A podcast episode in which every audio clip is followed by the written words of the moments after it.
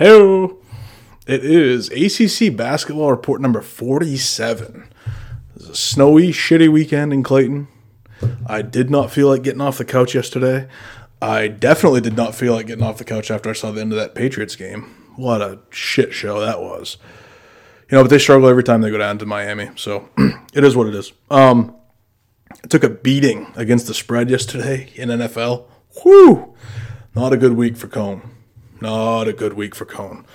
Uh, I gotta, you know, but it's Monday. The snow is basically gone. It's raining like a motherfucker though. Um, great show for you guys today. I thought, uh, and information all over the place.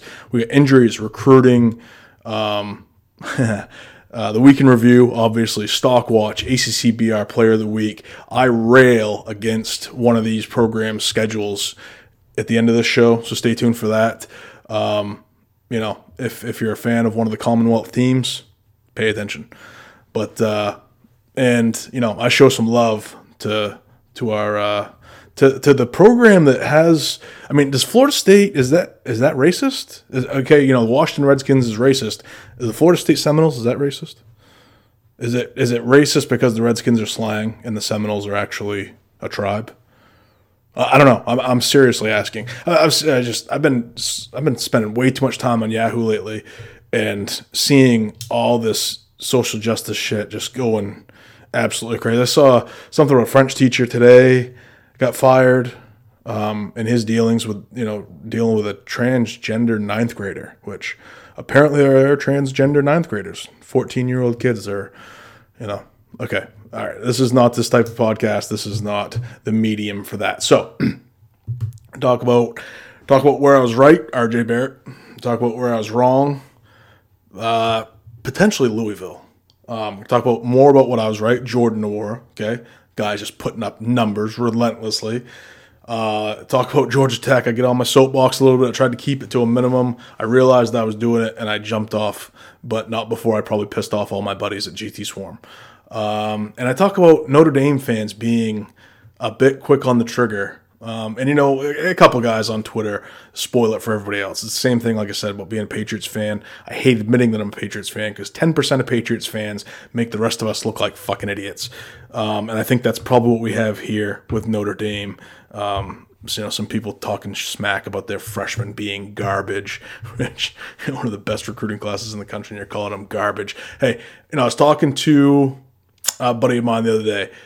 Not everybody can be Zion Williamson. Okay, the kid is a freak of nature. These kids were playing high school ball a year ago. Okay, now they're playing at the ACC level. Now they're playing on the road in Pauley Pavilion. Okay, it's the house that Wooden built after they played at MSG for the Gotham Classic.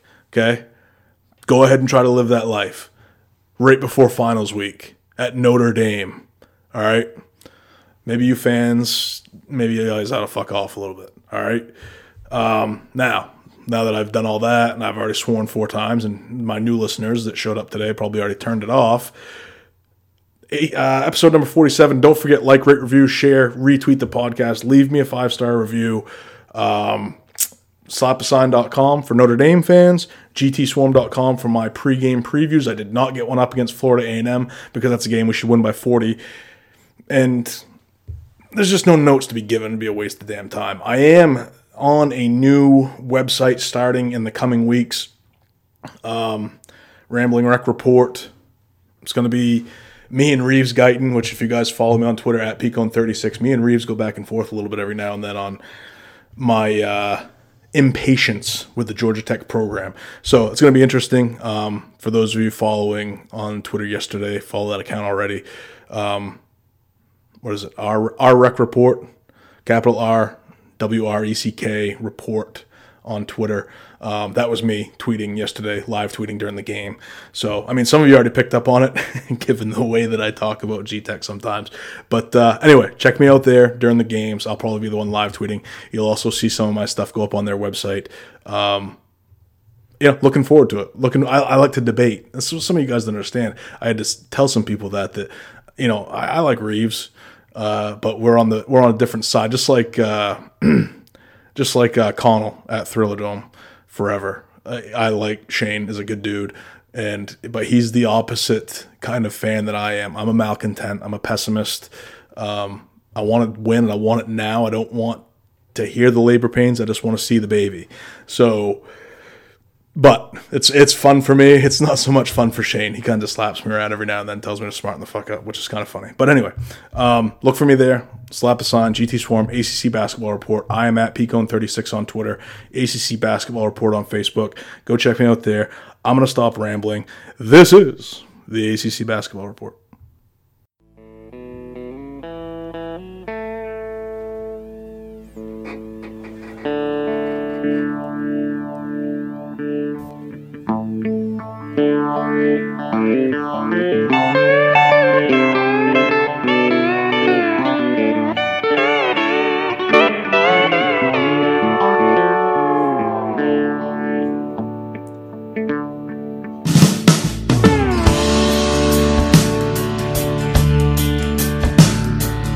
I left Montgomery on North 65. I was restless and ready to give Nashville a try. I rolled into town with a sound of my own. Somewhere between Jennings and Jones. Hello, ladies and gentlemen.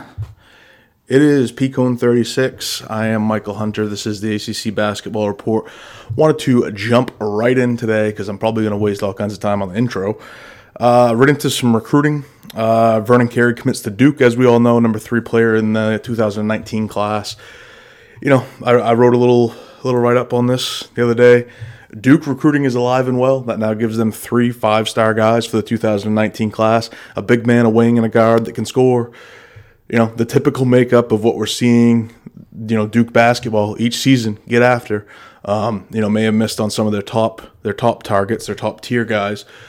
But uh, I mean, you can't argue with these results. You know, three top 26 guys and more Ellis and Vernon Carey, and they're not done yet. They're still going after Isaiah Stewart.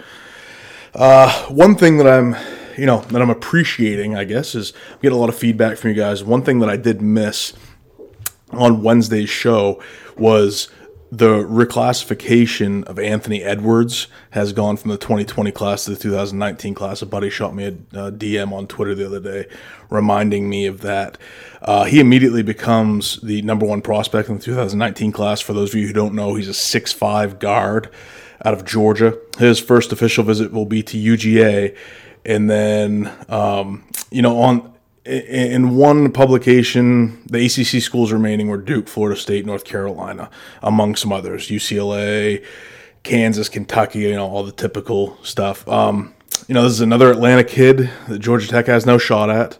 Um, I'm not sure why I'm still surprised by that, but each time it just blows my mind how many kids come out of Georgia that Georgia Tech just these kids don't have any interest in tech basketball at all and you know the the administration at Georgia Tech just could not fucking care less. Um, Stock Risers, which is a website run by Jake Weingarten, um, is reporting that Edwards' final four visits outside of Georgia will be Duke, Florida State, Kansas, and Michigan State. Um, you know, Jake is pretty well known in in recruiting circles throughout Twitter, so um, I'm not going to say that's gospel, but I'd be willing to bet that he's probably right. Um, I think that was also uh, was also reported by USA Today. I think is where else I saw that. Uh, Qudus Wahab. Uh, makes his decision this coming Thursday. His final five is UConn, Pitt, Syracuse, Virginia Tech, and Georgetown. Now, I got into a, a I don't know, probably a three or four message conversation with a guy on Twitter the other day. You know, I said that, you know, UConn, they just signed Akok Akok, who is a big 6'11 defensive center. Um, Georgetown has Malcolm Wilson coming in 2019, though he's kind of a bit of a project. Virginia Tech has two power forwards coming in, both of them are undersized. Um, and, you know, he kind of came back. I can't remember this guy's name, but he kind of came back at me that Wahab is a true center where Akok Akok is a, is a shooter, stretch four type player. I don't know if I'm buying that. He can shoot it, but he's also a defensive five where he may play offense as a stretch four. I don't know if I see Wahab and Akok Akok playing together. Um, certainly, Georgetown is an option. I mean, every big man wants to go uh, play for. Some would say the best big man to ever live in Patrick Ewing. I would say it's Olajuwon, but um, let's also not forget that right now, currently sitting out at Georgetown is Omer Yurtseven, the transfer from from North Carolina State. You know, I think this is the big man that Jeff Capel needs to go along with Trey McGowens, Xavier Johnson, Tony. Um, you know, possibly. You know, I think Terrell Brown probably. I don't know. It'd be a race between Terrell Brown and this Wahab kid, but uh, you know, Pitt's big men play play hard right now. Kenny, uh, Kenny Chukwuka is if you're a Pitt fan, you love him because he plays hard. I think he shoots too many threes. I think he's a little emotional, gets in foul trouble sometimes. But this kid, this Wahab kid, is talented. Um, we'll see what happens. I, am going to go on a limb and I'm saying it's Pitt. I, I think he's going to end up at Pitt. I, I just it's either going to be Pitt or Syracuse is, is, my belief. And you know, Pitt still has a shot at Kofi Cockburn. Jeff Capel's number one priority has obviously been to open up that New York pipeline, and he is hammering New York kids with offers and visits. So eventually he's going to do that. And if you guys remember, that is what made uh, Sean Miller, Ben Howland, that's what made these guys really successful at Pitt. Um, I'm sorry, Ben Howland specifically successful at Pitt. Jamie Dixon specifically uh, early on had that New York pipeline when they were still when Pitt was still in the Big East. Pitt was a huge factor in the New York recruiting scene. Um, Cole Anthony took an unexpected official visit uh, to UNC this past week. Now, when you know, you may recall recall in earlier episodes this offseason, I said that the, the Cole Anthony and Boogie Ellis recruiting situation were not intentionally tied together, but they definitely impacted each other. When Ellis committed to Duke, I figured that Duke was out.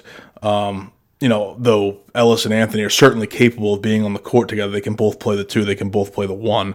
Um, that's that definitely not doesn't isn't a definite that they're out on Anthony, but Anthony just showing up kind of unexpectedly in Chapel Hill this weekend, and then UNC kind of following him around later this week.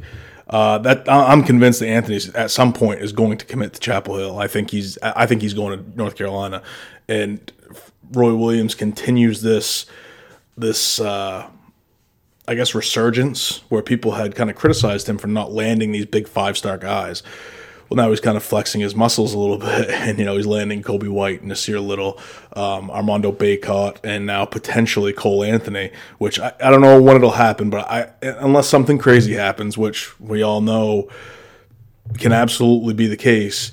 I think Cole Anthony is going to North Carolina. uh, according to Duke Basketball Report, Isaiah Stewart is down to three. Uh, this, according to a Detroit News article that they quoted. Um, where Michigan State, Duke, and Washington are Stewart's final three.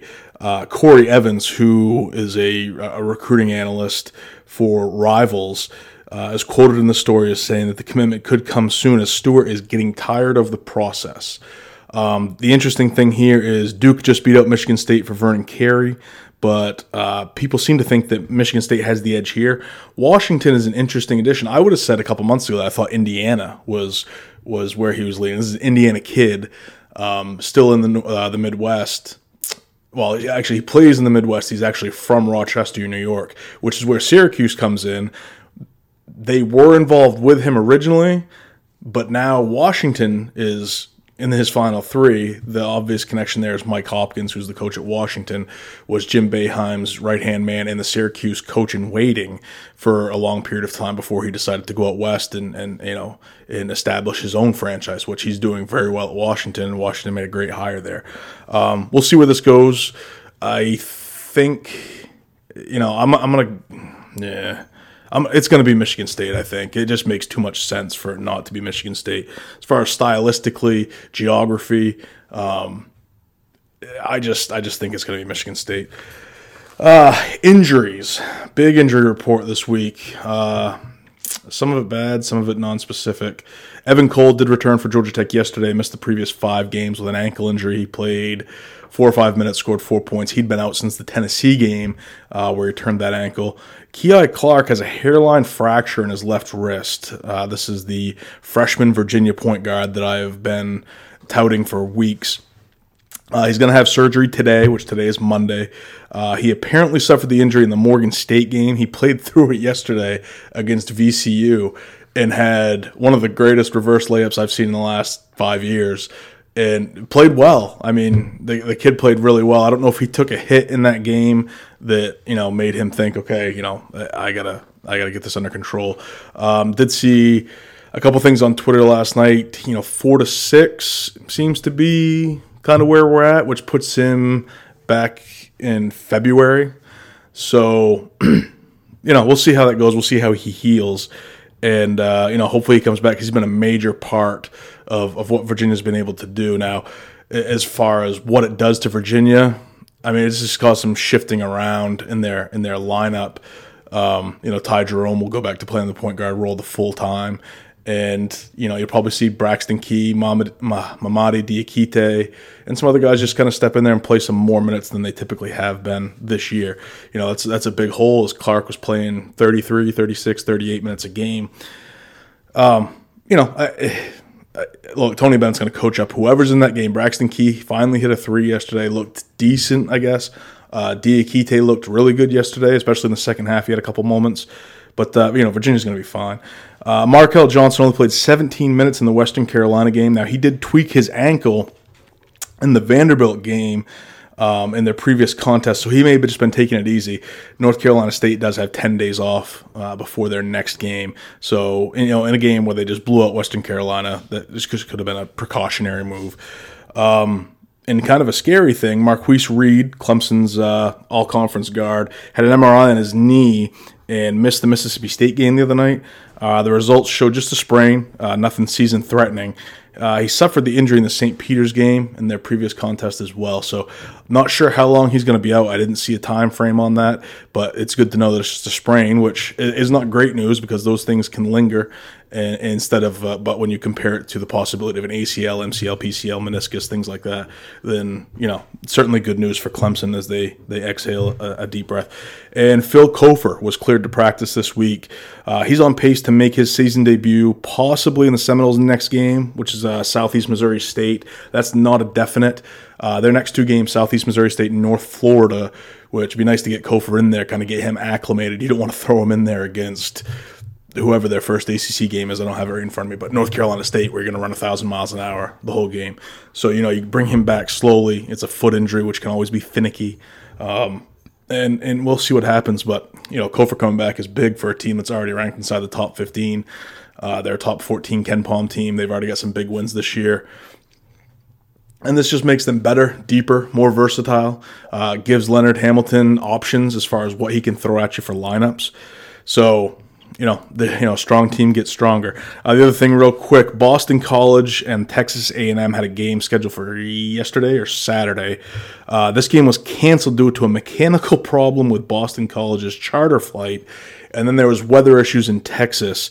Um, the game will not be made up. And the funny thing here is, uh, Texas A&M was released a statement in which they said they were perplexed as to why Boston College wouldn't travel. Mechanical issues with an airplane. Okay? That's all that needs to be said. Four words. I mean, give me a break. It's a basketball game at the end of the day, okay? These guys are traveling whatever it is, 500 miles an hour, you know, 3,000, whatever it is. I've never been on a plane because I'm scared to death of heights, but 30,000 feet in the air, traveling 700 miles an hour. Yeah, I don't want any mechanical issues. I don't even want any questions as to the integrity of my airplane. Okay, it's a basketball game. Get over yourself. Um, it doesn't sound like uh, Texas A&M was really happy about it, and it doesn't sound like Boston College really gives a shit. So, you know, strength of schedule wise, that could hurt, especially in the out of conference. Um, that was a win that Boston College obviously could have used. I think they probably would have got boat raced in the game, but uh, you know, you never know. Um, we'll see what happens. I guess we'll see if you know if, if uh, Boston College comes up with um, one win shy on their resume for getting into the NIT, uh, the NIT or the the dance this year, then they may regret that decision. But at the same time, you got to keep the kids safe. So moving on to the weekend review. Uh, first team up is Duke. They beat Hartford 84 to 54. RJ Barrett with 27 points, 15 rebounds. Zion with a double double, 18 and 12 as well. You know, Duke had 16 offensive rebounds, turned Hartford over 21 times. Um, I didn't watch more than a few minutes of this game. It was pretty dunk happy, which makes me happy. But uh, you know, Duke played some tough games. Then when they play tough games, they play real tough games. When they play cupcakes, they play cupcakes, baby. They're picking out. Um, they defeated Yale as well this week, 91 to 58. Barrett with 30 more points. Uh, Duke held Miye Oni, which I don't know if you guys know who this kid is. Maybe the best player in the Ivy League. Um, that's certainly up for debate. But uh, really good player. He was in the. Uh, he's been in the tournament last year. I got to watch him play quite a few games actually. Um, he had uh, 12 points in this game. Barrett averaged in these two games 28 and a half points, 11 rebounds, 5 assists. And that's, you know, shooting 57.5% from the floor, 46% from deep. I've been saying it the last couple shows. When he gets right, Duke is really going to start to roll. And I think we're seeing, you know, he's starting to put it together right before conference play. And, you know, you got to hate to see that if you're the ACC. You know, you were thinking maybe he'd be down, stay at that 32%, 31% from three. Now, his season average is up to around 38, just like I said last week. I thought I'd see it around 36, 37%. Um, he's bringing everything up, shooting a little bit better from the free throw line, certainly shooting better in overall field goal percentage. RJ Barrett starting to come alive, and everybody else better take notice because now Cam Reddish is kind of struggling. I think he was one for nine the other day the, in the Yale game from deep when these three guys all play well on the same night, a la that first night against Kentucky, you can expect to see results like the Kentucky game, but you're going to see them against teams that aren't as good as Kentucky. Now, Kentucky has showed us that they aren't as good as we originally thought, but when you're talking about Duke playing that type of basketball against this Clemson team, this Notre Dame team, uh, Miami, Louisville, Pittsburgh, Wake Forest, Georgia Tech. Holy shit. I mean, there's going to be some egregious looking scores in the ACC if Duke has those three guys when they're all clicking. It's going to be insane. Um, UNC this week only played one game since last Tuesday. They defeat uh, North Carolina Wilmington 97 to 69. UNC kind of went ballistic in the second half. I think they put up 55 or 57 points, something like that. Cam Johnson with 21, Nassir Little off the bench, uh, 14 and 5. Luke Maye with 11 and 9. This game could have been a lot worse. Um, I watched it not with the you know I watched a little bit of it the first time it was on, and I went back and watched the replay a day later. I just wanted to see how you know, they were defending ball screens, how, you know, see if guys are improving one on one. That's, I think, I honestly think that's why Nassir Little isn't playing more minutes. His on the ball defense has been not fantastic. Um, he's only shooting about 27% from three. So I think, you know, if he shores up those two areas, I mean, he's an effort guy. He's going to get you weak side blocks, he's going to get you rebounds. He had five boards in this game in like 17 minutes. Um, he's going to get you the hustle, the breakaway, the, the, the sports center highlights, but it's, uh, it's the the peripherals, I guess, the the intermediary stuff. That, that's the wrong word for that, but um, you know the stuff in the middle. You know, you got the talent and the box score, but then there's like the floor game. Um, I think you know the one-on-one defense is, is something that he's really going to have to tighten up. And I, you know, obviously he has the size, the length, the athleticism. It's just a matter of improving your footwork and you know knowledge, uh, maybe watching tape or, or whatever it takes. But uh, you know he's going to get there. And like I said, by mid-January you'll see the star in him come out. Um, this game could have been, like I said, a lot worse. UNC shot six of 24 from deep and 17 of 28 from the line. So this could have been a 50 point game. Um, UNCW, obviously, missing the Kevin Keatts era a lot. Uh, Virginia Tech, uh, they they beat VMI 89-68. Justin Robinson 18 points, 5 assists, 3 rebounds. They also defeat South Carolina State 81 to 44. Uh, you know, uh, you know, it's not worth watching all of these games. Kerry Blackshear though is something you guys need to take notice. I've been hammering on this kid for a year and a half or a year. Okay, I've only been doing the podcast for a year. So, Kerry Blackshear, last four games, 29.8 minutes played. Awesome. That's what we need to see. That's what that's what Buzz Peter I did it again. Buzz Williams. I say Peterson every. I don't know why I got Buzz Peterson on my mind. 29.8 minutes per game. He's averaging 13 points, 8 rebounds, 3.5 assists, and 1.3 blocks. That's over his last four games. That's the Kerry Blackshear that we're expecting coming into the season. That's the Kerry Blackshear I expected second half last season.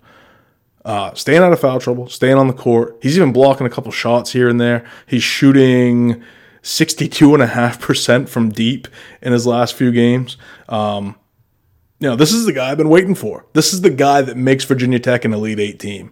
Those guards, that big man, uh, PJ Horne off the bench, which somebody sent me a picture the other day. Apparently, I tweeted during the Virginia Tech game. I can't remember. It must have been during the VMI game, but uh, I tweeted out that PJ Horne was one of the most uh, uh, important uh, bench players in the ACC, and apparently that made the big screen during the game at Blacksburg, which was pretty cool. Um, one other note Nickeil Alexander Walker. Haven't talked about him in a couple podcasts. On the season, 17.7 points, 4.6 rebounds, 4 assists, 2.5 steals per game on the season. That's not his last two games. That's through nine games in the season. Okay. Virginia Tech 8 and 1. And I'm going to talk about Virginia Tech at the end of the show and it's going to have a different tone to it. But we're going to get there in just a minute. North Carolina State defeats Western Carolina 100 to 67. I did not watch this game. Devin Daniels had 21. Western Carolina had 33 turnovers. That's why I didn't watch this game. Uh, Louisville defeats Central Arkansas 86 to 41. Jordan Nwora, my guy, 21 points. VJ King came off the bench in this game, had 17, 6, and 4 assists. Nice. That's what we're waiting for, buddy. That's what we want to see. That's what makes Louisville potentially a, a tournament team, not a second weekend team, but a tournament team. VJ King putting it together, okay, that would make sense. Why? Because the ACCBR curse is alive and well, folks. I don't know if you guys have been following me on Twitter at Peacone36. This is the first week of the season that I voted for somebody other than Kansas in my vote for the Rockin' 25 poll, and I put Gonzaga. What happened? They lost. Okay, I've been talking about Kihei Clark for weeks. He goes out and breaks his wrist. Okay, guys making me look bad. I am the biggest mush in college basketball. It's it's undebatable. It's un, it's undeniable. It's unbelievable. Um, the effect that I have, which is crazy because the only thing that I talk shit about that never improves is Georgia Tech basketball. so, uh, you know, they then fall to Indiana in Bloomington at Assembly Hall, 68-67. Louisville led this whole game. They were up at the half. They were they were up the whole game. Um, you could feel it though. Um, Romeo Langford, uh, I don't remember him doing anything spectacular. Uh, Robert Phinisee played well, I thought. Uh, Juwan Morgan played pretty well. He had some things that left me scratching my head a little bit. But, um, you know, Jordan Nwora, 24 and 14 in this game. Um, Louisville just needs a point guard in the worst kind of way. You know, I thought Darius Perry was sh- making strides. No, Khwan Fore's athletic. You know, he's, he's good on the defensive end. Eh, I'm not going to play him more than 20 minutes a game. Christian Cunningham's probably their best option right now, but he just, yeah, you know, he, there was a couple opportunities to push the ball in this game, and he chose not to. Um, you know, I just he, he's okay, he's fine, okay. Um, but you know, Nwora puts up numbers, but he's a little I don't know. He he doesn't. I don't know. There's something about his game that he, he doesn't take over games. I guess. But then you look at the stat sheet and he's he's got all kinds of points and all kinds of rebounds. But I, I think that say this sounds kind of stupid. You put Markell Johnson on this team. Oh, oh my God. But again, you put Markell Johnson on any team and they're instantly better. But say like a Jose Alvarado. Put Jose Alvarado on this Louisville team. Oh, they're they're tournament they're tournament ready. They're good to go. Um, you know, and I'm not sure that that they have that in any one of these three point guards. Kind of a a gap year, you know, and, until the guys get there next year. Um, yeah, I mean Cunningham, I guess is your best option. Perry maybe had a couple um, aberrations, a couple of nice games where I thought he was making strides, but that doesn't seem to be the case. He made a couple foolish plays in this game and, and didn't see a whole lot of time. Uh, Wake Forest destroys Charlotte, and uh, well, I mean, eighty to fifty-six. Olivier Sarr came off the bench in this game, had fourteen and nine. Okay, fourteen and nine in twenty minutes. He also had four fouls. just the, the I don't know what it is. The kid just can't stop fouling. He, he's taking the trophy from Kerry Blackshear and he's he's putting his name on it. Uh, I thought Isaiah Mucius was awesome in this game. Um, that was the only game on that night from the ACC, so I decided to watch it. You show me 93 better recruits in the 2018 class than Isaiah Mucius. The kid can play ball. Um, and it seems like nobody knows who it is. Uh, he, he's still coming off the bench. Um, this is why talent talent evaluation is so important in the college basketball game. He was rated number 94 in the 2018 class. Um, that's that's incredible. There's not 93 players in the 2018 class better than Isaiah Mucius. No way. And he's playing for a team that doesn't run an offense. He's playing a team with no. He's playing for a team with no structure. He's probably not getting coached up at Wake Forest. Imagine this kid at Louisville playing for Chris Mack and Dino Gaudio, and you know, imagine him playing. Imagine playing at Pitt for Jeff Capel and the way that those guys have bought in to what Jeff, Jeff Capel's selling with his his staff with three former D1 coaches on it, including his brother, which, yeah. But hey, I, I mean, imagine this kid on any other team in the ACC that has a coach. It's incredible. This kid it sucks that you know him and him and Hordble, which Hoard's a one and done, but Mucius is a two or three year guy, and he's going to be wasted in Winston Salem. Um, Florida State defeats UConn 79-71. Terrence Mann was awesome down the stretch in the second half. Finished with twenty points, nine rebounds. He did turn the ball over six times, which like I said, you know, I'm gonna I'm gonna get to that here at the end of the at the end of the podcast as well. Uh, Mfiondu Kabengele was he, you know he carried Florida State in the first half. He was shooting threes. He was driving the lane. He was putting shots back off the offensive glass. I mean, he was incredible. He had 13 first half points. Uh, Trent Forrest did not play well. Um, uh, you know, but hey, Trent Forrest usually does play well, so I'm not worried about it. He'll bounce back. Um, and as I said, this team's going to get stronger here in the next couple weeks when Phil Cofer comes back. Pitt goes down to West Virginia. They do lose the backyard brawl 69 59. They did, they were down 12 at the half. They hung with Virginia in the second half and actually outscored them 32 to 30. Um, they didn't shoot the ball well. Uh, you know, I thought that they played really hard in the second half. And you know, Virginia, is, West Virginia is not an easy place to play. I mean, those people are fucking crazy.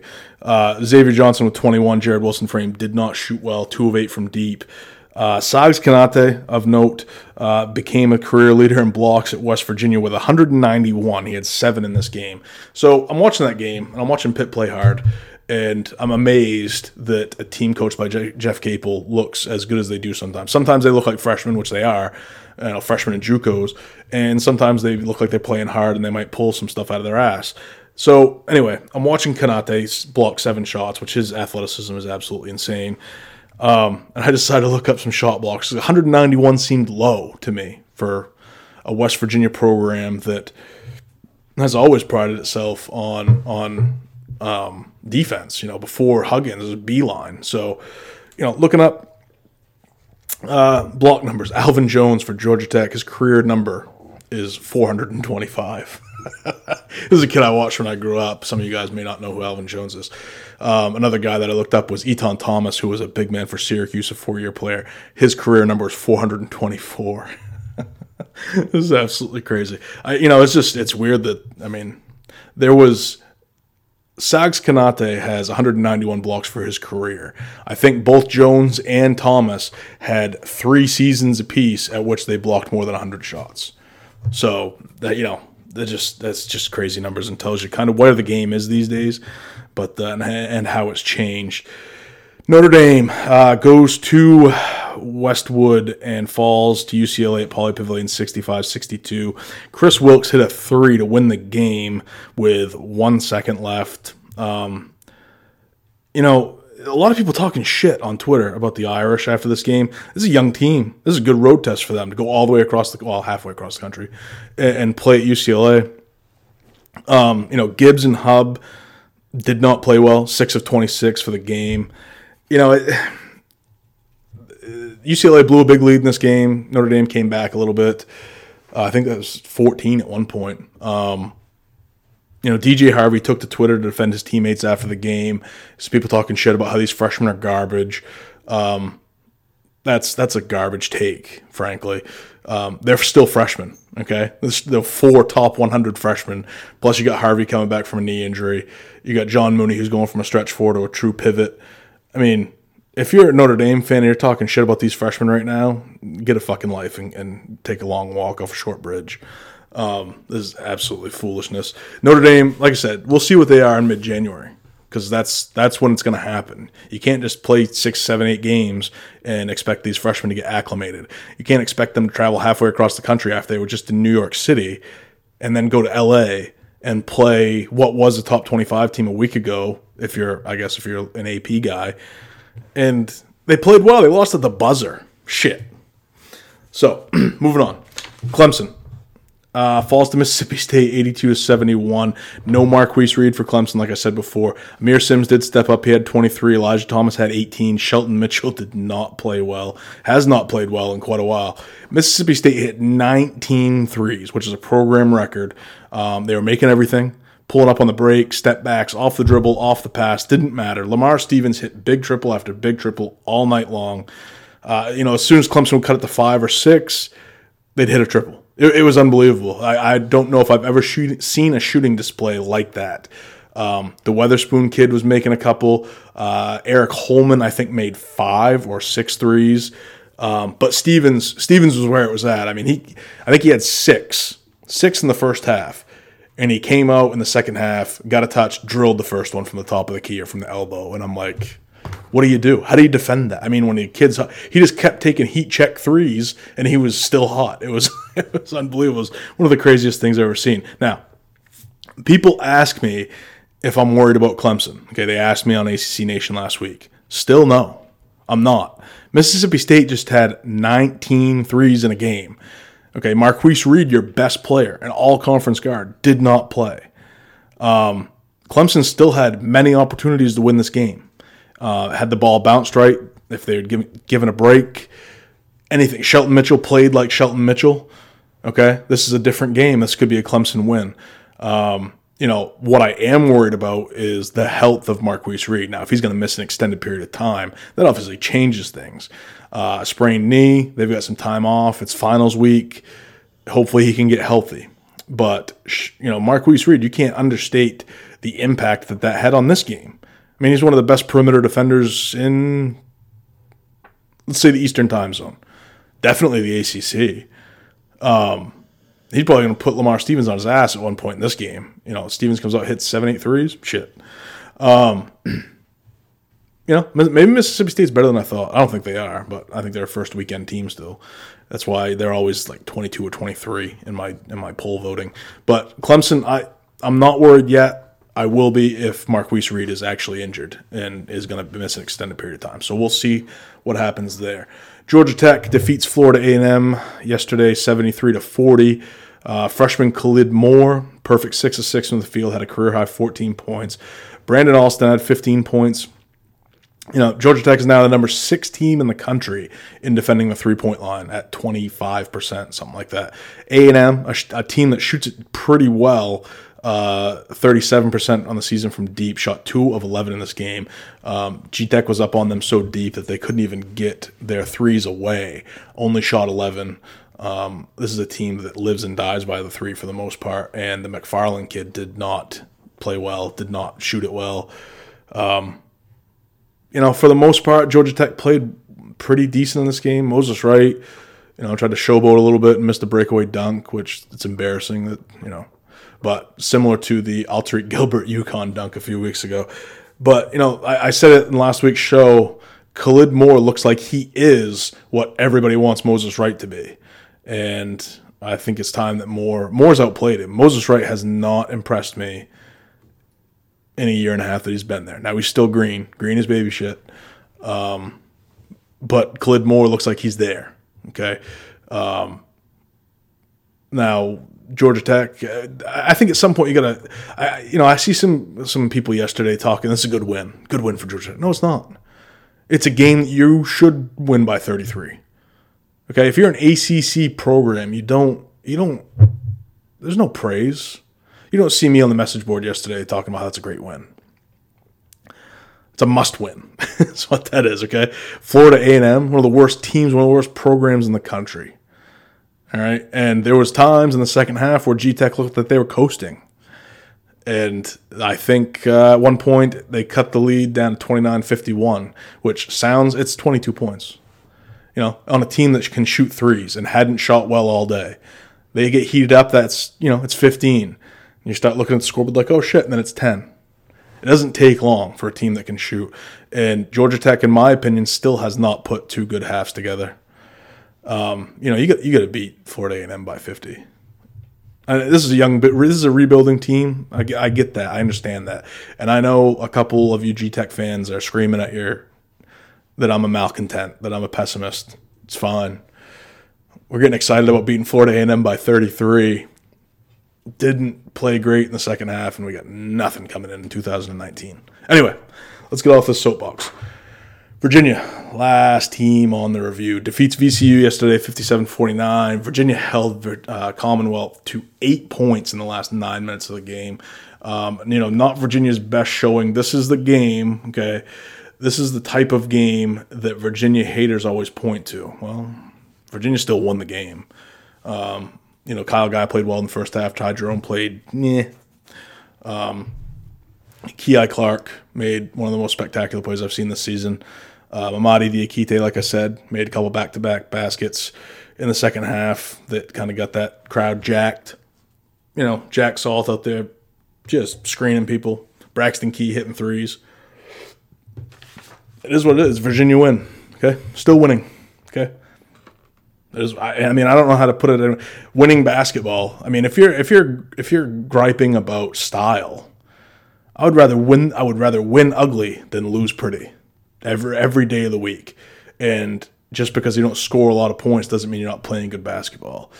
Virginia plays good basketball. Virginia shoots the ball well. Virginia rebounds the ball well. They set screens well. They they they read defensive screens well, or they say they read screens on offense well. I mean, they have a big point guard. This is Ty Jerome's team, absolutely 100% without question. His team right now. He's the leader, and he's he might be. Uh, I'm gonna say it. Okay, Ty Jerome's best college basketball player on this team. Okay, we all know DeAndre Clark is or DeAndre Hunter is the best pro prospect. Ty Jerome's the best college basketball player on this team right now. I don't think that's I don't think it's debatable. Um, you could take DeAndre Hunter off this team and they'd still be pretty good. You could take Kyle Guy off this team, they'd still be pretty good. I'm not sure you take Ty Jerome off this team and they're still top five team. So you take that for what it's worth. Which, by the way, all you Virginia fans were giving me shit before the season when I said Cam Johnson was better than Kyle Guy. Where you at? All right. Uh, moving in. Wrapping this show up, the last segment of the show. How am I doing on time here? I feel like I went short. Yeah, 35 minutes. That's about right. Uh, ACCBR Player of the Week. This was easy this week. RJ Barrett. Um, gave the stats earlier, but 28 and a half points, 19 of 33 from the field, 13 of 19 from the line, 6 of 13 from deep. Also averaged 11 rebounds, 5 assists, 4 total turnovers. You know, Duke isn't playing anybody last three games, but uh, it doesn't matter. Stats are stats. This kid's putting up crazy numbers. Um, I'd like to see, you know, like I said, when they play up, they play way up. Um, when they play down, they play garbage. You know, Hartford, Stetson, whatever. But nobody else is putting up these numbers. So that's the ACCBR Player of the Week. Stock Watch. what am I selling this week? Well, I'll tell you what I'm selling. I'm selling Virginia Tech's schedule.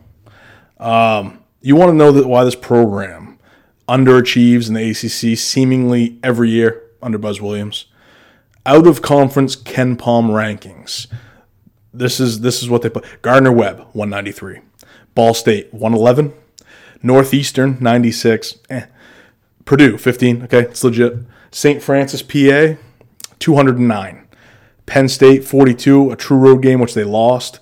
Central Connecticut State 260, Virginia Military Institute 321, South Carolina State 341. Now, that's what they've played so far. They get Washington next on a neutral floor, which Washington is number 51 in the country, but they've showed a couple times where they may not be exactly what we thought they were to start the year. Um, then, after, you know, Washington's 51, this is legit. North Carolina A&T 323. Maryland Eastern Shore 348, then ACC play. That schedule that I just ran down, you know, outside of Purdue and fuck Penn State, eh, it's one of the worst Power Five, Power Six schools programs. You know, so basically you got Washington, Purdue, and Penn State. Now those are fine.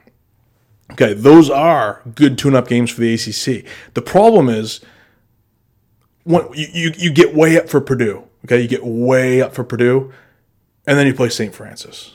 Okay, so then you play down to that competition and then you go on the road to Penn State, which is a Power Six school. Okay, I mean one of the worst ones, but okay, and you lose. Shit, why? Why? Because you just played St. Francis, Pennsylvania, when you didn't have to. When you didn't, you know, it's a walker. You're just rolled over a team. You play that doesn't teach you how to win. It teaches you how to play half speed and beat a team by forty.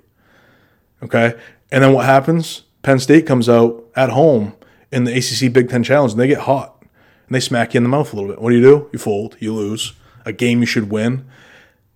And then what do you do? You go out and you play Central Connecticut State, Virginia Military Institute, South Carolina State. Now you're going to play Washington on a neutral floor. Virginia Tech's going to lose that game. Okay, Virginia. That's they had. They, I'm telling you right now, Virginia Tech's going to lose that game to Washington, and then they go out and they play number 323 and 348, and then they go to the ACC. You don't think they're going to struggle against those two? They, they get Georgia Tech in Atlanta, the third game of the ACC slate. Watch out for that game. Because I just told you guys, Georgia Tech, number six team in the country in defending the three. Okay. They're going to pound the ball to James Banks. James Banks is going to put Kerry Blackshear in foul trouble. What are you going to do then? I'm not saying Georgia Tech gonna, is going to win the game, but I bet if the spread is more than eight, G Tech G Tech covers easily. We're going to see what happens. But, uh, you know, Virginia Tech, I, I think they just, they don't, you know, Syracuse gets away with it. Why? Because that zone, okay? They never leave New York. They never leave the Northeast. They sneak into the they sneak into the tournament, and they put that zone on you, and they make it to the Sweet 16. Okay, Virginia Tech plays trash schedules, but they're a, a team that their strongest suit is their three point shooting. And then you get Ahmed Hill, who just, you know, pisses his pants and goes oh over six, and they lose. Okay, so we will see what happens. Well, I'm just saying that's something. That Washington game, I want to see how they perform in that Washington game after playing number 260, 321, and 341. I want to see how that happens, how that goes. Who am I buying? I'm still buying Florida State. Phil Cofer's coming back leading leading scorer from last season that's returning. Um, could be, like I said, returning as soon as their next game. This team already has four wins against the Palm top 80. Okay, they do turn the ball over too much at 22 a game or 20. Uh, yeah, 22.4, something like that. But they force more turnovers than they actually turn the ball. So I guess if you win the turnover battle, I can live with it, I guess. They make their free throws. They're one of the top 40 sh- uh, free throw shooting teams in the country, and they have tenacious perimeter defenders in Trent Forrest and uh, this David Nichols kid, the transfer from Albany. Um, I was down on him early in the year. The kid plays great defense on the ball. He, he's the annoying kid at the YMCA that gets off on playing defense. That's David Nichols. Um, I want to thank you guys for joining me. ACCBR number 47. Um, it is a snowy, rainy, sleety, shitty day in the triangle. We just got hit with the. Uh, I know some of my uh, some of the guys I work with just got hit with 14 inches. It's craziness. I feel like I'm back in Maine. Not me though. I just got rain. Um, again, don't forget like, rate, review, share, subscribe, uh, retweet. L- you know, leave me a review. I love reviews. I love reviews. I love five star reviews. I love the emails you guys send me because they're hilarious. All right. Uh, ACC Basketball Report at gmail.com, at Peacone36 on Twitter, ACC Basketball Report on Facebook. Uh, content for Notre Dame fans, slapthesign.com, which I haven't put anything up in a bit. So maybe I'll do that today. Uh, ACCBasketballReport.com for some content. I've been slacking on that as well. I just like podcasting. I like doing the show. I'm not huge on writing right now. I, I go through phases where I'll write something every day, and then I'll go through phases where I don't say anything for two weeks. That's why, hey, I'm still looking for contributors You guys want to write? You guys have a passion for ACC basketball? I've tried to recruit some guys that I know that know the game, and they've been a little bit resistant. Some guys just don't like writing; they just don't enjoy it. Um, but if you like writing, you want to get some stuff out there, send me an email, shoot me a sample. We'll take a look. We'll talk. I just like to get content up, build the brand, baby.